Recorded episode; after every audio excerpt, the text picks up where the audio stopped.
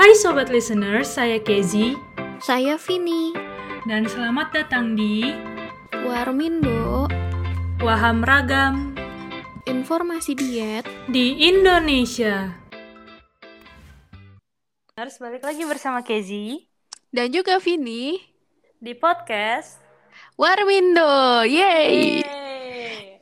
Oke, kita balik lagi nih Mbak Vin di hari Oke, Selasa seperti biasa ya Kezia di Mm-mm. Selasa sore. sore. Ya, ya. Iya. Jadi kali ini nih Mbak Vin kita mau ngebahas apa sih? Wah, kayaknya waktu kemarin tuh kita kan udah bahas mengenai fakta-fakta dari kandungan bahan makanan ya. Kayak kita Mm. lebih merujuk ke tentang diet-diet nih. Oh lebih iya enak iya. ya. Mungkin itu kali ya Mbak Vin. Jadi yang lagi ngetren banget sekarang diet DEBM. Wah, iya ya. Apa tuh diet DEBM, Kes? Nah, jadi diet DEBM ini kepanjangannya adalah diet enak, bahagia, dan menyenangkan. Wah, dari katanya kayaknya eh, merujuk diet yang sangat-sangat simpel sepertinya. Sepertinya. Iya. Jadi prinsip diet DEBM ini adalah tinggi protein, Mm-mm. tinggi lemak, namun rendah karbohidrat, Mbak Vini. Nah, Wah, iya, ini iya, ada iya. nih pantangan-pantangan makanannya. Jadi pantangan makanannya itu ada kentang, mie, Mm. gula, tepung, olahan tepung, ubi, singkong, beras merah, beras hitam, dan juga beras ketan gitu. Oke, berarti diet DEBM ini memang sangat meman eh, sangat memotong eh memotong apa sih namanya, Kes? Mengurangi. Mengurangi, sangat mengurangi ya berarti ya, sangat mengurangi karbohidrat ya, asupan Mm-mm. karbohidrat. Apa itu Iya, boleh benar. ya kalau sangat mengurangi seperti itu? Jadi pantangannya banyak banget kan, nasinya Iya, juga heeh. dikurangi, terus Iya, bener banget. ya asupan karbohidrat lainnya juga yang kompleks pasti dikurangi juga. Iya, bener Nah, banget, Mbak Vin. Walaupun dia cepat mengurangi berat badan dan enak untuk dijalani kan gampang nih ya. Orang kan seneng banget makan protein mm, kayak ayam, daging, mm, mm, terus habis itu suka makanan yang tinggi lemak. Tapi itu sebenarnya nggak disarankan Mbak Vini sama ahli gizi. Nah, kenapa sih?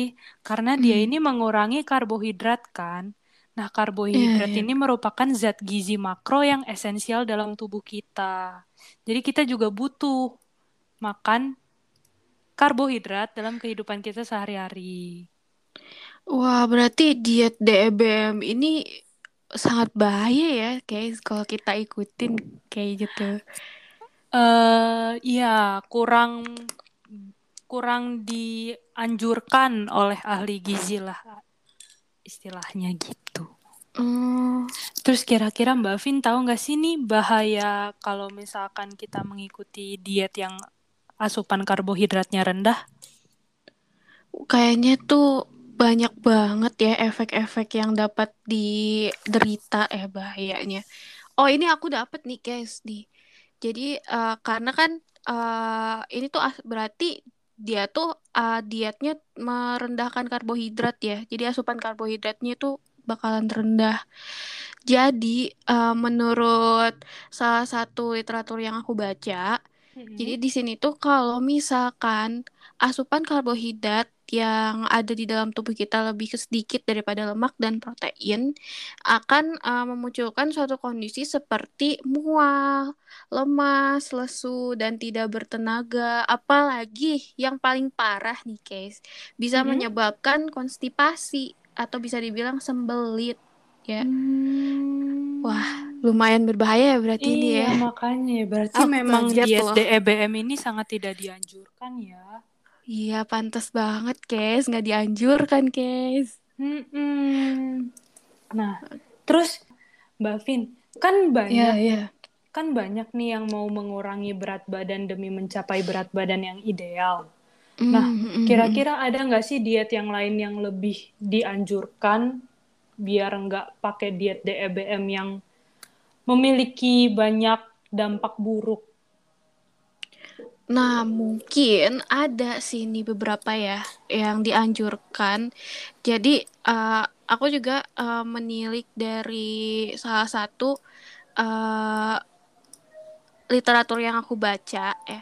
Tapi ini tuh seperti tips-tipsnya begitu sih, case buat pola yang lebih baik ya, lebih tetap hmm. sehat. Contohnya itu, jadi kita tuh uh, jangan lupa penuhi asupan makanan sehat seperti sayur ya. Dan oh, iya, juga penting banget ya sayur, itu ya. penting banget serat di dalam tubuh kita ya.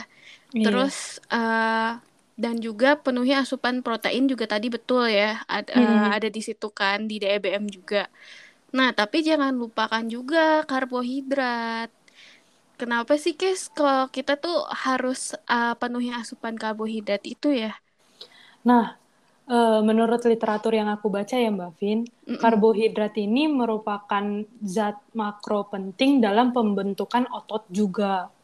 Mm. Nah, selain itu, karbohidrat ini juga penting buat menjaga kondisi usus dalam tubuh kita. Jadi uh, mikrobiota usus kita itu bisa terjaga oleh karbohidrat ini gitu. Wah, berarti memang ya kita harus intinya uh, harus seimbang ya asupan yang ada di dalam tubuh kita walaupun kita sedang diet begitu ya. Apalagi iya, benar banget, Mbak hmm, benar betul. Apalagi kalau karbohidrat itu adalah uh, salah satu proyeksi tinggi di dalam usus tubuh usus uh, dari tubuh kita. Ya karena itu tadi kan yang menyebabkan efek uh, konstipasi karena kekurangannya uh, konsumsi dari karbohidrat. Iya. Yeah. Iya benar banget. Betul, guys.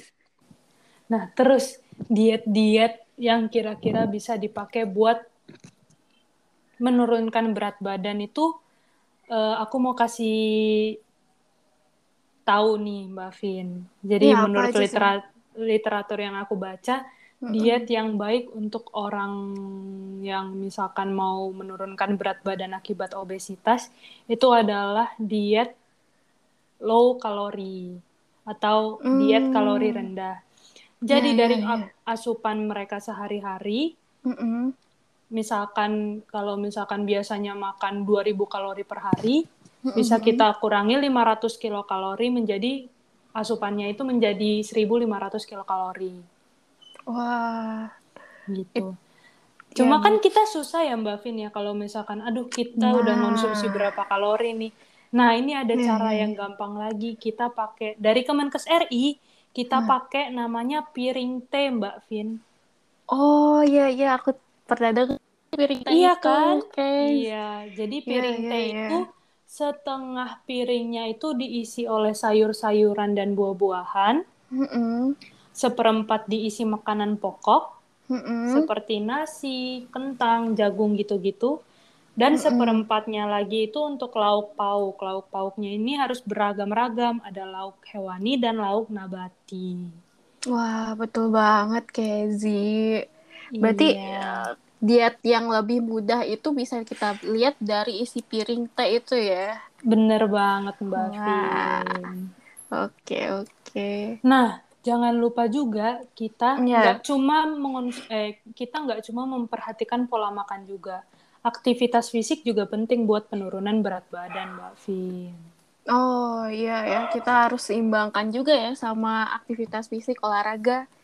Biar kita juga makin selain uh, bisa nurunin berat badan, badan kita juga lebih bugar gitu ya. Iya, sama minum air, air. minimal 2 liter atau 8 gelas 8 sehari. gelas sehari sih. Iya, bener banget.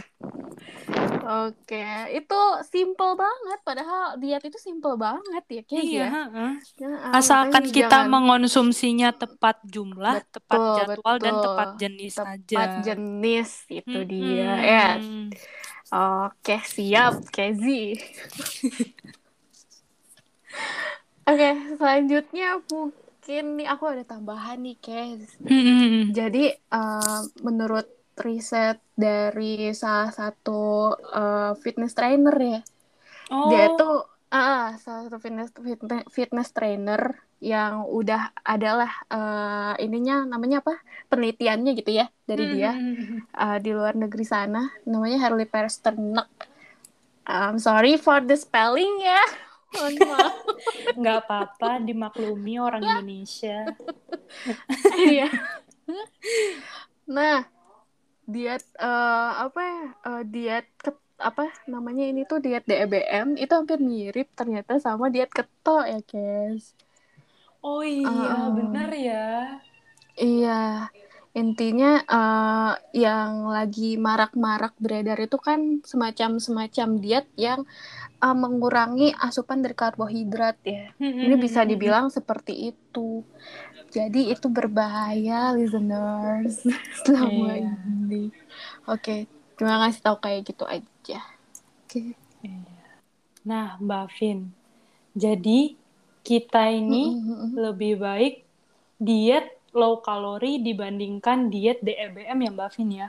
Iya, itu dianjurkan ya. Sudah ada di eh, Kemenkes juga udah disebutkan gitu kan, udah dicantumkan dari eh, literatur-literatur juga yang ada. Betul banget itu, guys. Iya, benar banget. Jadi memang diet DEBM ini mungkin memang positifnya itu cepat menurunkan berat badan dan enak untuk dikonsumsi. Kayak ada protein hewani yang banyak, lalu kita juga mengonsumsi lemak yang banyak. Itu memang Hmm, betul. bahagia dan menyenangkan. Iya, betul, betul. Namun ada juga dampak negatifnya seperti yang kita sebutkan tadi.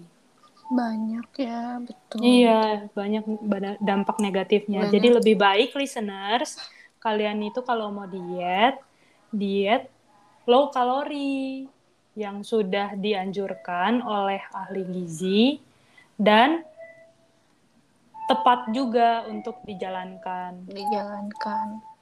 Karena sebetulnya dari eh, semua diet yang ada, diet low kalori itu sebetulnya simple ya, guys ya. Betul-betul Iya. simple. Sebenarnya it- itu tuh isinya cuma kita mengonsumsi makanan kita sehari-hari, Nah, namun porsi porsinya itu dikurangi. dikurangi dari porsi Mm-mm. yang awal kita makan. gitu. Iya, benar banget. banget. Oke.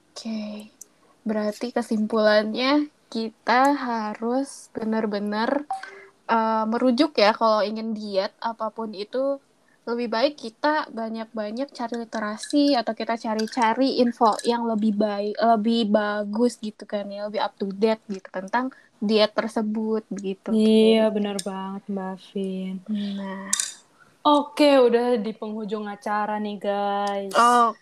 Ah, sedih. Enggak sih, enggak Ya. sedih.